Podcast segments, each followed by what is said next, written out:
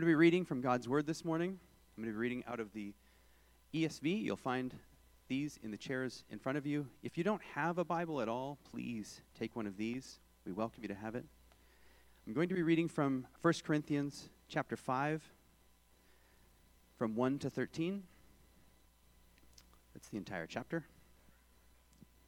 It's on page 954 of one of those hardcover black Bibles. It is actually reported that there is sexual immorality among you, and of a kind that is not tolerated even among pagans. For a man has his father's wife. And you are arrogant. Ought you not rather to mourn? Let him who has done this be removed from among you. For though absent in body, I am present in spirit. And as if present, I have already pronounced judgment on the one who did such a thing. When you are assembled in the name of the Lord Jesus, and my spirit is present with the power of our Lord Jesus, you are to deliver this man to Satan for the destruction of the flesh, so that his spirit may be saved in the day of the Lord. Your boasting is not good. Do you not know that a little leaven leavens the whole lump? Cleanse out the old leaven, that you may be a new lump, as you really are unleavened. For Christ, our Passover lamb, has been sacrificed. Let us, therefore, celebrate the festival not with the old leaven, the leaven of malice and evil, but with the unleavened bread of sincerity and truth. I wrote to you in my letter not to associate with sexually immoral people. Not at all meaning the sexually immoral of this world, or the greedy and swindlers, or idolaters, since then you would need to go out of the world. But now I am writing to you not to associate with anyone who bears the name of brother if he is guilty of sexual immorality or greed, or is an idolater, reviler, drunkard, or swindler, not even to eat with such a one. For what have I to do with judging outsiders? Is it not those inside the church whom you are to judge? God judges those outside. Purge the evil person from among you. I'm just going to ask God's blessing on the sermon.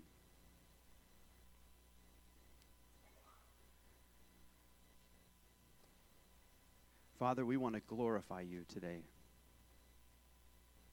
We want you to be glorified in the preaching of your word as we just sang. We want to hear the truth, God. We want to hear your thoughts that you have had written down for us and are preserving. God, help us not to be the judge of your word, but help us to submit to the judgment of your word. Your word is power, and your word is life. Please protect us, God, as we preach the truth. As we see everyone do what is right in his own eyes in our culture and society, God, please protect us and give us strength and wisdom. As we saw Shadrach and Meshach and Abednego were willing to go into the fiery furnace rather than bow down to this world's idols. And as we saw Daniel willing to go into the lion's den so that he could continue to worship and pray to you.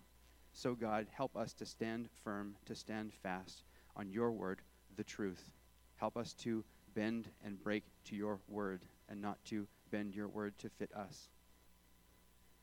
Please bless as your word is preached boldly. Please bless as this church stands upon the firm foundation of the scriptures as our authority. God, we absolutely need you. We are lost without you. We need your power and your strength and your protection and your wisdom.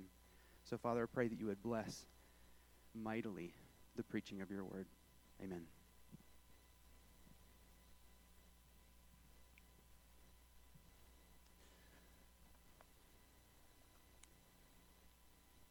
We're continuing our way through the book of, uh, I was going to say Ephesians, through the book of uh, 1 Corinthians, and um, we are just dealing with whatever uh, Paul deals with the church in. And so we've just come out of a period of a number of weeks in um, talking about uh, division in the church and disunity. And now, for a couple of weeks, we'll be talking about uh, sex in the church. and uh, immorality in the church in particular. As I was reflecting on this this past week, sometimes uh, preaching a biblical text doesn't seem like the best way uh, actually to deliver the message. I would like to think maybe that uh, all of us are sitting around a big dining room table uh, this morning, and we're having a serious, sober family discussion together. And if you're visiting uh, with us today and you're a follower of Jesus Christ, pull up a chair and join the family. And if you're here today and you're not a follower of Christ, welcome too you have the privilege of being a fly on the wall, so to speak, of a family discussion, an intimate, significant, and crucial family discussion, because we're talking about sin. And the problem is, so it seems, that nobody wants to deal with the elephant that's in the room in this particular church. I read parts of a book uh, yesterday, which is one of my favorites, written in 1995. And in the preface of that book, the author writes Preachers mumble about sin. I don't want to mumble today. I hope I can be clear today. From time to time, and in fact, far too often these days, we hear that somebody has just received a serious diagnosis of cancer. It's a difficult word to receive. Emotions run raw. Faith is about to be tested. And very often, such a diagnosis is accompanied with mourning mourning over the implications of this new reality for one's life and one's family and friends. And certainly, sometime in very soon after that diagnosis, a course of action needs to be determined on how to deal with it. Well, the church in Corinth had been diagnosed with a spiritual cancer. Their response to it, however, did not reflect the seriousness of the situation that they were in. And in fact, it appears that they had decided to ignore it and do nothing about it. And so this morning, I just want to open up with that illustration of spiritual cancer in the background. The first point is simply this sin. Let's call it what the Bible calls it. In this case, sexual immorality. Today, again, when a lump appears in our physical body, we generally will make a call to a doctor. And what we want is some kind of identification a name for it. We rarely just say to ourselves, well, that's no big deal. I'm just going to leave it alone and not pursue it any farther. Again, a number of years ago, I read another book which I've referred to a few times over the course of my life Whatever Became of Sin, written by the psychiatrist Karl Menninger. And he described in it the disappearance of sin from our culture and our conversation. And one of the contributing factors, he said, to its disappearance was the fact that we have renamed it. In other words, language is powerful. It evokes all kinds of images, it gives context, context, it makes associations. And here are just a couple of examples of that in our culture today. As Canadians, we have just walked through this in our own media, where a lie is now called a mistake. It might be a mistake to say 2 plus 2 is 7, or it might be a mistake to leave the ice cream out on the kitchen counter, but those are not moral issues. A lie is not a mistake, it is a moral issue and a disregard of one of God's commandments. But that's not the only instance of renaming. Now, in our culture, we have become very familiar and comfortable with calling adultery an affair. We refer to sexual immorality as fooling around, or as hooking up, or as living together. And if we can be as so naive to think, we call it sleeping together. We refer to homosexuality as same sex attraction. Sin is now often, in general, called a disease, effectively moving it out of a moral realm into a medical realm. Or we label it a disorder, effectively moving it again from a moral realm into a psychological or a behavioral realm.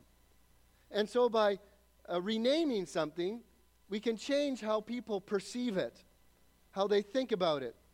And I don't I think there's maybe only one thing that's as serious as renaming a sin, and that is to leaving it unnamed. It's true with a medical diagnosis, it's true with a spiritual diagnosis. It is a foolhardy thing to leave it unnamed. You and I will never begin to deal with the issues of our soul until we recall what the Bible calls the issues of our soul sin and give it a specific name. You will never reach a correct diagnosis in your life, physically or spiritually, until you receive a correct prognosis or diagnosis. I just want to remind us today, loved ones, there is such a thing as sin. It has many biblical names. And Paul is now writing to the church in Corinth here, and he says to them, It is actually reported that there is sexual immorality among you. He names it. Sexual immorality among you. What's the issue? A man has his father's wife. That's incest. It's one of the first things that the holiness code in Leviticus chapter 18 deals with. And Paul's astonishment is not hidden. It's like, actually? Like, are you kidding me? Partly because I think he had already talked about sexual issues in a previous letter, which we don't have. He says there in verse 9, I wrote to you in my letter not to associate with sexually immoral people. There was a question going on about how do we deal with sexual immorality in our church? And he's also partly astonished because the nature of the sexual immorality that's being described, it is incest that is tolerated. Corinth was awash with sexual immorality. It would be no easy thing to come out of a, uh, of a culture in a city like Corinth. Maybe we would call it like Vegas. And in essence, it's a no, no easy thing to come out of a culture like Parksville, which is also rampant with sexual immorality, and become a follower of Jesus Christ. Kevin DeYoung, in his great book on um, holiness, A Hole in Your Holiness, has a whole chapter dedicated to sexual immorality. He writes this, and it's a little bit of a longer quote, but he says, You know from living in this world that sexual immorality is a huge problem. I don't have to convince you that we live in a culture flooded with sex. You can find it in the stores, in songs, in sports, on billboards, on the beach, on the movie screen, on YouTube, on Hulu, on your iPhone, in mail, in catalogs, in car magazines, and just about everywhere you look. He says, but this chapter is not about the culture out there, it's about those of us here and what we as Christians are doing, what we are seeing, and what we may not know we are doing or seeing. Finally says, if we could transport Christians from almost, almost any other century to any of today's Christian countries in the West, I believe what would surprise them most, besides our phenomenal affluence, is how at home Christians are with sexual impurity. It doesn't shock us. It doesn't upset us. It doesn't offend our consciences. In fact, unless it's really bad, sexual immorality seems normal, just a way of life, and often downright entertaining. So, what is sexual immorality? Let's put it on the table because that's what we'll be dealing with today and for the rest of the next two or three weeks. As I see it, Sexual immorality is any sexual relationship in thought or in deed with anyone or anything other than your opposite sex human spouse. It is all sexual activity outside of marriage between one man and one woman. The only way that we are to understand sex and God's gift of sex to us is understand God's creation of us as male and female and his gift to us of marriage. And we find that is the starting place of all sexual activity is God's gracious gift to us of a human partner of the opposite sex. Here in Corinth, they have done something with God's definition of the proper boundaries for sexual relationships. The issue is incest. A man has taken his father's wife. The problem is that there is a lump in the body of Christ in Corinth. The body, the Bible says, is not meant for sexual immorality. That's not what our bodies are for. It's not created for that, whether we're Christians or non Christians. Just like I could say, the body is not meant for smoking. The body is not meant for sexuality, but it's for the Lord and the Lord for the body. Our bodies have been created to glorify God, and we glorify God by honoring His boundaries for our lives. In another place, we're just told flee from sexual immorality. Why? Because every other sin a person commits is outside the body. But sexual immorality, or but the sexually immoral person, and again, I would use the word just to help us get this The smoker sins against his own body. You do something to yourself. When you're engaged in sexual immorality, it's not just something out there that affects other people, it has a devastating impact on you yourself inside.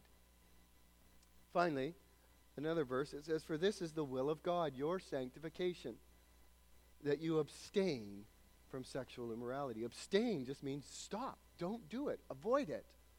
Abstain from sexual immorality.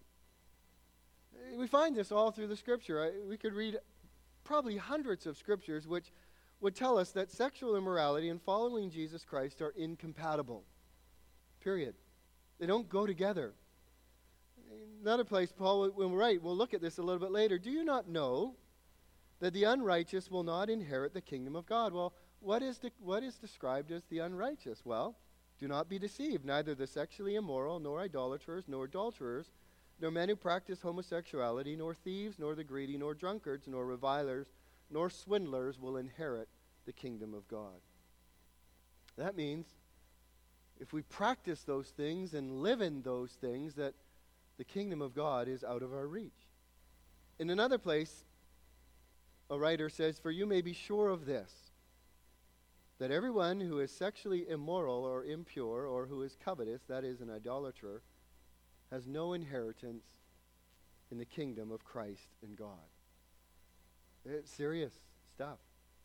So Paul is telling, is writing, he's in, he's bringing to the forefront two things that are going on. He's saying, first of all, there's a there's an individual, a brother. He's claiming to be a brother in Christ, and he's embraced sin, and he's unrepentant, and he's willingly and wholeheartedly following after this sin and claiming to be a brother at the same time. He's taken his father's wife, which is most likely his stepmother. And the second issue is that not only is a Christian brother embraced sin, but a Christian body, the local body of believers in Corinth, has embraced the sinning brother. He is among them. Paul says with shock, even the pagan community wouldn't tolerate this even a sex crazed, sex crazed um, city like Corinth would be shocked to tolerate a man who is having sexual relations with his stepmother. And so Paul's astonishment at this sin is matched only by the astonishment of the Gentile culture, the pagan culture, those who don't follow Christ to profess Christ, who would also be shocked at it. So, loved ones, a failure to address sin here in this text and in the Bible is incomprehensible. Paul was astonished to hear that sin was tolerated in the church. And maybe they simply needed to start by naming it and by identifying it.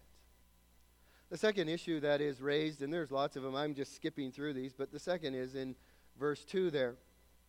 And it's simply this sin. Don't boast about it mourn over it. Again, to continue with a cancer diagnosis analogy, we would rather be shocked, would we not, if a loved one or somebody we knew who had received a diagnosis of cancer went around boasting about it. It's not something to be proud of. It's not something to be boasting in. It's not something to be puffed out about. It just doesn't fit. A, a, diagnosis like that does not fit with pride or arrogance or boasting. And so, in the same way, Paul is saying, well, neither do boasting and sin fit. There's no place for parading around being proud and happy and arrogant in your sin, particularly if you claim to be a brother and sister in Christ. Paul doesn't elaborate on this as much as I would like, but clearly the Corinthian believers had a problem with pride and with spiritual arrogance. They had reveled in their wisdom and thought they were brighter than anybody else and any other of their spiritual fathers. They were um, happy in their self acclaimed spiritual maturity. Look at how bright we are and how far ahead we are and how mature we are. And here now they're arrogant and they're boasting in their toleration of sin and their lack of biblical action towards a brother who claimed to be a Christian who was living in sin. And they had no insight at all into the spiritual danger that they were bringing upon themselves by tolerating sin. I wondered maybe it reflected a simply a pride in sin, a twisted acceptance of it. And we can be like that. It might be like the Christians that Paul wrote to in Rome, who are saying, well, let, let's continue in sin. Because as we continue in sin and tolerate sin, it just gives God this great opportunity to be gracious and merciful to us. So the more we sin, the more we see God's grace at work. And Paul says, may it never be. You've died to sin. You've been buried with Christ. You've been raised with Christ. Sin's hold on you has been broken. How can you ever have that kind of a view to sin? Maybe it's a little bit more serious than they had taken the tack that some in the church that Jude was writing to, when he wrote, Certain ones have crept in among you unnoticed, who have turned the grace of God into lasciviousness. That's a big word. It just means the grace of God into freedom to sin. It's not unlike the Romans. It's just a more deliberate thing. They deny Christ as Lord in their life and they say, Well, now I'm justified. I'm free to do whatever I want because all of my sins have been covered by Christ. And so maybe they were boasting and arrogant in their salvation in Christ. Maybe it was a social reality and their boasting was in spite of the sexual immorality, not because of it. Uh, the problem was that not that they applauded the incestuous relationship, but that they ignored it. If so, it was doubtful that they ignored this man's sin for theological reasons, but rather they ignored it for either practical or social reasons. And we know that. Was the person who was guilty of sinning of a particular social standing, or maybe they were rather wealthy in the church and of influence in the church, and they didn't want to up, upset the apple cart, so they just looked the other way? We've seen this before. We'd prefer not to deal with it because of who we're dealing with and because of what they might do. Maybe it was out of fear. They just want to deal with the fallout of a difficult situation and of dealing with a brother who needed to be corrected. Whatever was behind their boasting, we know that it was not a concern over the spiritual consequences of ignoring the sin in their midst. He simply says, You're puffed up. You're proud. Their endorsement of sin was as bad as the sin itself. And so rather than boasting, Paul says, You ought to be mourning.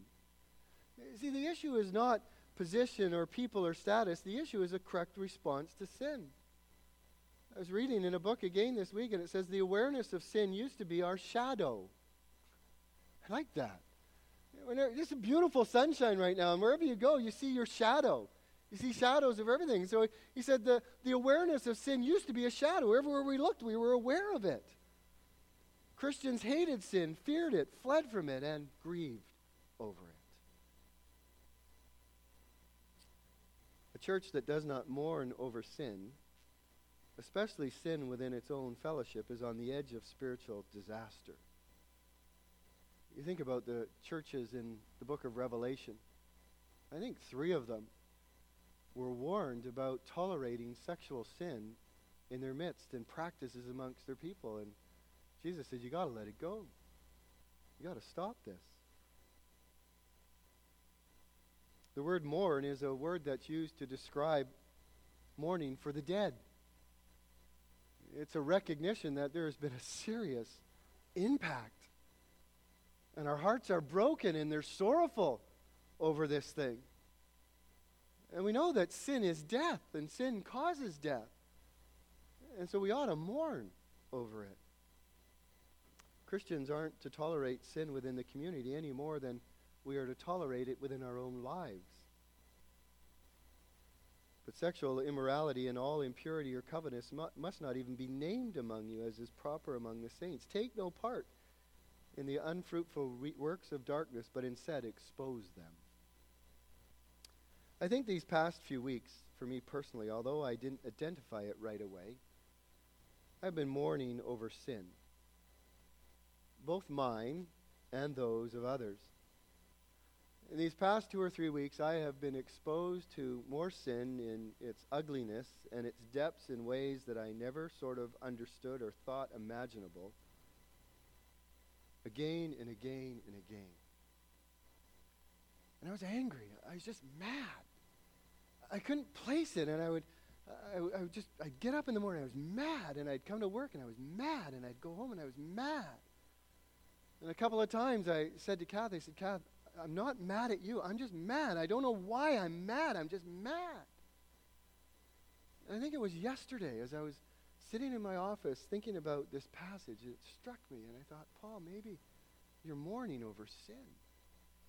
We know that anger is a response to grief sometimes. And I think that that was just what was boiling up inside of me. I was so ticked at what I saw it doing in me and how I saw it affecting my relationships and I, how I saw it affecting the relationships of other people, and I was ticked off. I think that's in a small way what it means to mourn over sin. But there are much better biblical examples than me. You can go read about Moses and Phineas, Ezra and Nehemiah, Daniel, Jesus. All who saw sin realized its impact on people's lives, its offense to God, and the judgment that would result, and they mourned over it.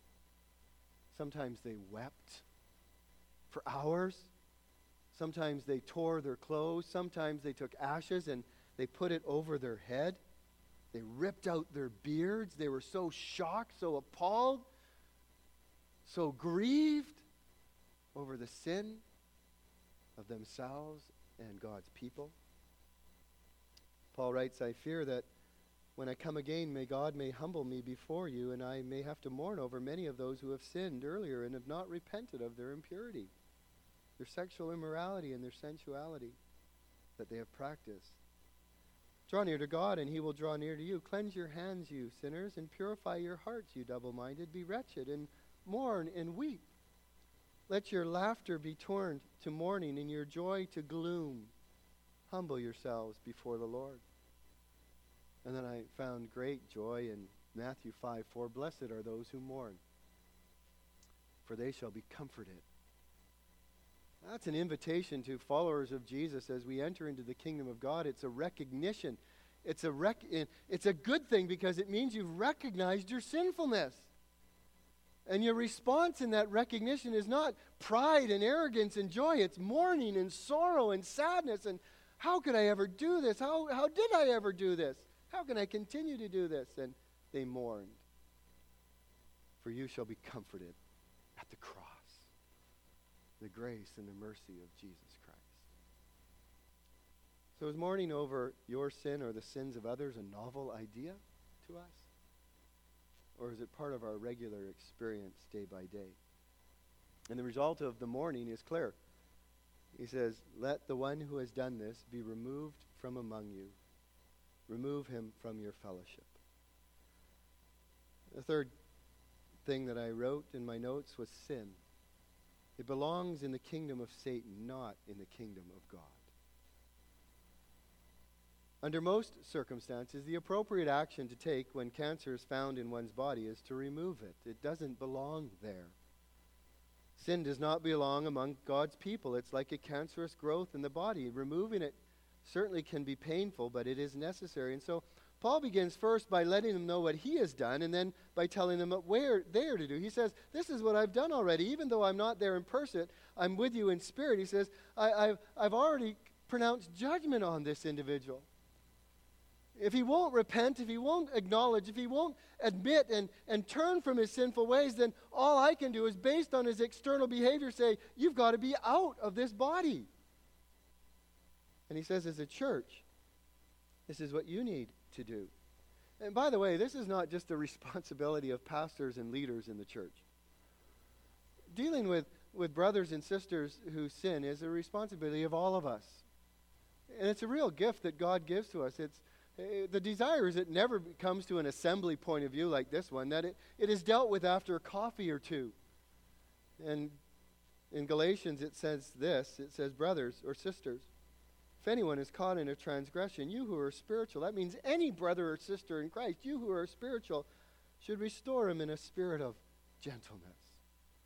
This is not a witch hunt. This is not hammer it on people. This is a spirit of gentleness. Why a spirit of gentleness? One, because I recognize my sinfulness, and because I don't want to have a spirit of arrogance which sets me up then for doing the same thing that I'm talking to you about. And so he says, You should re you who are spiritual, restore him in a spirit of gentleness. Keep watch on yourselves, lest you too be tempted. Bear one another's burdens. I love that. I don't know about you, but sin is not an easy thing to carry. It's a burden. And often there's grief that follows it. And so when you come alongside and you've talked with somebody, you just bear the weight of that with them. You say, I'll pray with you, I'll walk with you. But God has forgiven you in Christ. And then Paul tells them what they are to do. Difficult words in verse 4. When you are assembled in the name of the Lord as a congregation, and my spirit is with you, a beautiful reality of the body of Christ. It's not just a physical reality, it's a spiritual reality. You can be in the hospital, you can be um, away on business, and on the Lord's day, you can also be here with God's people. And so Paul was with them in spirit, with the power of the Lord Jesus. You are to deliver this man over to Satan for the destruction of his flesh, so that his soul may be saved on the day of the Lord. The big picture is clear. Again, sin belongs in the kingdom of Satan, not in the kingdom of God. I hope we understand here today that Satan does have significant derived authority. And I say derived because he has no authority in and of himself. The only authority Satan have, eh, has is because God has given it to him. And in the end of the first epistle to John, he gives them this reminder. He says, The whole world lies in the power of the evil one. We need to understand that. That's why this world is a mess. Because in one level, the whole world lies in the power of the evil one. Paul talks about in another place being delivered from darkness and transferred into the kingdom of his beloved Son. His kingdom is a kingdom of darkness. Other places, the two kingdoms, the kingdom of God and the kingdom of Satan, are referred to as domains. And I've reminded you before, and I do it again this morning there are only two domains in this world. There's a lot of little sub kingdoms, but there are only two ultimate kingdoms right now. There is the kingdom of God and the kingdom of Satan. We are in one or the other. There is no third or fourth or fifth kingdom. We are in one or the other. We know also that we don't wrestle against flesh and blood, but against the rulers and authorities, against cosmic powers over this present darkness, against spiritual forces of evil in heavenly places. And so when Paul says, deliver him over to Satan, what he's telling them to do is to turn him over to the rule of Satan. To remove him from the privileges of the kingdom of God, the fellowship of God's people, the benefits of God's kingdom. And you know them. There are beautiful benefits of being part of the family of God. I hear this all the time of what a joy it is. I, I don't know what it would be like to not have this family. To pray for me and to care for me and to support me and to exhort me and to lift me up. He says, You're to put him out in the world on his own, apart from the care and support of God's people. It's like a spiritual funeral. If he will not let God rule over him, if he won't submit his life to God, then turn him over to Satan's rule. Let Satan rule over him and let him submit his life to Satan. It's the action that Paul took towards Hymenaeus and Alexander, whom he says, I've handed over to Satan that they may learn not to blaspheme. So, why are they to remove him from their fellowship? For two reasons. One, for the benefit of the man, and two, for the benefit of the church. First, he says, for the destruction of his flesh. This ought to be a terrifying prospect. For those who accept the reality of the devil, and I believe that there is a real spiritual being created by God known as Satan, described in the Bible and revealed in the world around us, pictured even though Hollywood doesn't understand it in so many of the horror movies that we have, which only touches a, a, a level of his malevolence, whatever it is, you know what I mean, his badness, all that kind of stuff. So, for those who accept the reality of the devil, to be handed over to Satan, a created living being who is armed with cruel hate, as the songwriter said, is a terrifying prospect. From the first sight of him in the Garden of Eden to the description of his hatred of the people of God in Revelation 12, to the last breath of his influence in Revelation, we see his destructive power towards God's human creation. He is the father of lies. He leads people into the path of wickedness for hatred's sake. Just look at the, res- the, the destruction that results from all manner of sins as people pursue what they think is a wonderful thing, but it's actually bait on a hook, which leads them into terrifying, terrible situations. Look at the impact of sin on our bodies and disease and death. Uh, it was instructive for me to think about the account of Job, to remind myself of the flesh destroying power of Satan. And again, it's a derived power. And again, I want to say that Job was not being punished because of sin. It was this amazing demonstration of his loyalty and love of God for the fact that he just loved God. But it reveals Satan's power in a list of one thing after the other. Sabaeans who killed the field servants of Job and his oxen with the sword. As Satan was able to send fire from heaven and killed the sheep and the shepherds of Job. As Satan was able to call the Chaldeans who swarmed the camel herders, killing them and taking the camels. As Satan was able to call an incredible wind that destroyed the home where his children, where Job's children were killing all of them. As Satan was able to strike Job with loathsome sores from the sole of his feet to the crown of his head. Do you think Satan has your best interests in mind? Do you think Satan is a good master? The most likely understanding of the destruction of the flesh, to my mind, is physical trauma, sickness, and premature death. It was removed from the pro- protection of God, making him vulnerable to Satan and his ways. While the initial result was surely punitive, the end goal was a spiritual awakening in this man. He needed to come to a sentence. This is, sentence. This is ultimately, loved ones, also a passage about grace and mercy. Like Nebuchadnezzar, who was out in the field as an animal, or like the prodigal son who reached the extremities of his life. Sometimes that's what it takes to wake us up to the horrific nature of disregarding God and his laws in our life. So Paul sees the punishment as remedial. Though his flesh is destroyed, his spirit will be saved on the day of the Lord. That's the second point for the salvation of his spirit on the day of the Lord. Uh, it may be that Paul is saying here, we judge external behavior, but only God knows the heart, and I know that. We don't know. I don't know what's in your heart. You don't know what's in my heart. But I do know what your behaviors are. And so my responses to my children and my responses to other people is based on your behavior. And so maybe what Paul is saying here is that the truly justified person will not lose their salvation. And I believe that. But they will lose the fellowship of God's people this side of heaven. Or maybe Paul is saying on saying that the basis of hope for this man is to be found in repentance. Jesus Christ is his only hope. Should he come to his senses and repent, even though his flesh has been destroyed, he will spend eternity with Jesus. Perhaps by tasting the bitterness of life outside the congregation of God's people, he will repent and be restored to fellowship. Loved ones, discipline is never easy, but it is an expression of love. Too many people today, and it, it, distresses me, see discipline as something that's harsh and mean. And yes, they would even say it's unloving. Nobody wants to be seen as the mean one, as the unloving one. But as we saw last week, the Bible will tell us again and again, and our experience is, I believe, as those who have been disciplined, that discipline is one of the biggest expressions of love. You love me enough to correct me.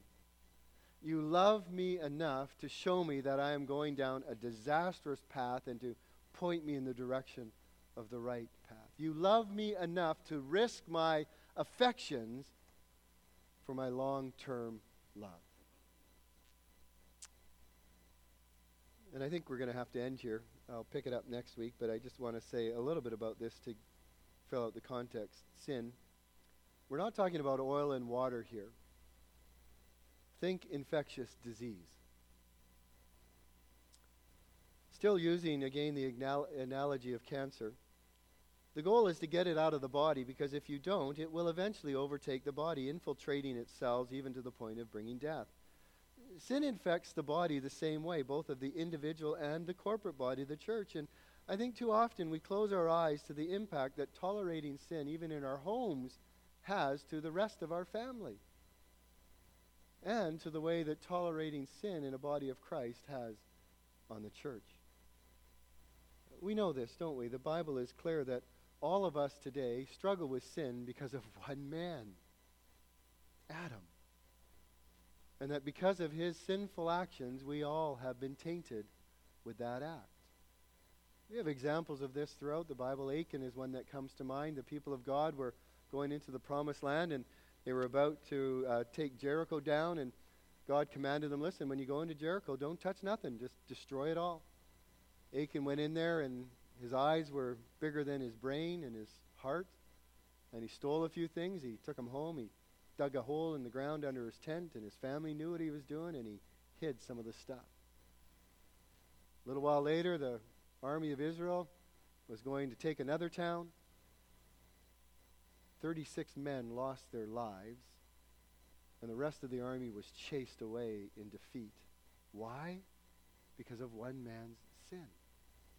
Sin has a corporate impact on families and on the church. And that's what Paul is going to talk about here. It's like leaven. Those of you who, break, who bake, you, just need a tiny little bit of yeast or a little bit of leaven, and it makes the, it affects the whole loaf of bread, so it all rises. That's the same way with sin. You just need a tiny bit of sin to affect everything and everyone. And so the principle, and we'll just we'll come back to this next week. The principle is simple. Is that a little, little leaven leavens the whole lump.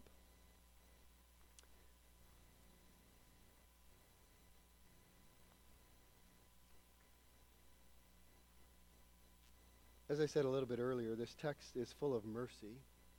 It's a severe mercy, but it's a mercy nonetheless. I was thinking, you know, a healthy reminder of sin and guilt is clarifying and even reassuring, for unlike some other identifications of human trouble, a diagnosis of sin and guilt allows hope. Do you believe that? That correctly diagnosing sin and guilt in your life allows. Why? Because something can be done about it. And in fact, something has been done about it. You don't need to live with your sin. You don't need to be hostage to your sin. You don't need to be captive to your sin. You don't need to have a sentence of death hanging over your head because of your sin. You can be freed through Jesus Christ.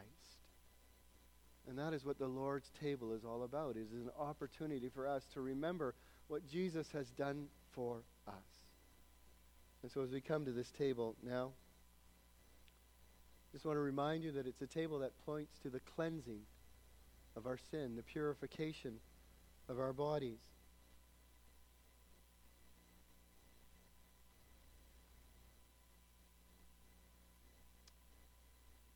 If you're refusing to deal with sin in your life and claiming to be a follower of Christ, you ought to not take of the table. It's not a mean thing. It's just a recognition that, that it's a serious thing to trifle with God. But it's also a great opportunity this morning that if God is speaking your heart to mourn even this morning for your sin. The Bible is so clear that if we confess our sins, he is faithful and just to forgive us of our sins. And experience once again the fellowship and feel the purity of a cleansed conscience and a cleansed heart because of the finished work of Jesus Christ and his shed blood on our behalf.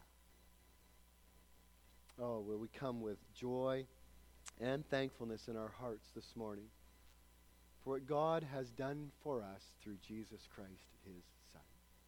Father, thanks for this time in your word this morning.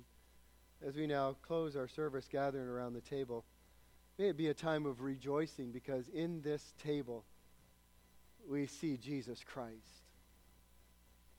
And we are reminded of the freedom that he has brought to us from the chains of sin. from the darkness of a guilty conscience into the light of Jesus Christ in a free conscience that is no longer under condemnation. So be with us in these next few minutes, I pray in Jesus' name. Amen.